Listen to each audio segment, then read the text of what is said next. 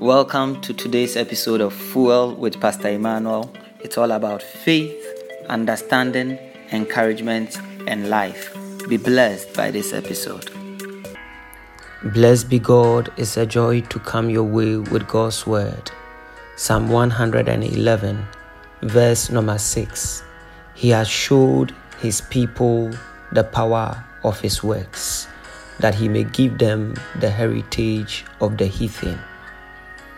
The scripture is very clear and very precise. God has showed his people the power of his works. For all humanity, God has revealed his works, but unto his people, he has not just revealed his works, but he has showed them the power of his works. And the reason God shows the power of His works to His people is so that He will give them an inheritance, the heritage of the heathen. The power of His works includes wisdom and understanding. The power of His works includes creativity and insight. The power of His works includes profound dimensions of applications of all kinds of learning and science. He has showed his people the power of his works. We are not just talking about power that cannot be verified. We are not talking about power that is very mystical and not practical to our lives. The purpose of God's power is supposed to be manifest in our daily lives.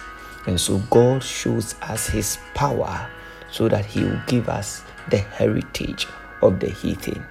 Any kind of power that claims to be of God that cannot have application to our life issues, to our very life, can be disputed because the power of God is given to his people or shown to his people to give them the heritage of the hidden of the nations of the earth. May the Lord, by his power, give you an inheritance in the earth, an inheritance of a good name, an inheritance of his grace and his help, an inheritance that you know that this is the Lord at work. The Lord bless you. Shalom, peace, and life to you. Thanks for listening to this episode of Fuel with Pastor Emmanuel.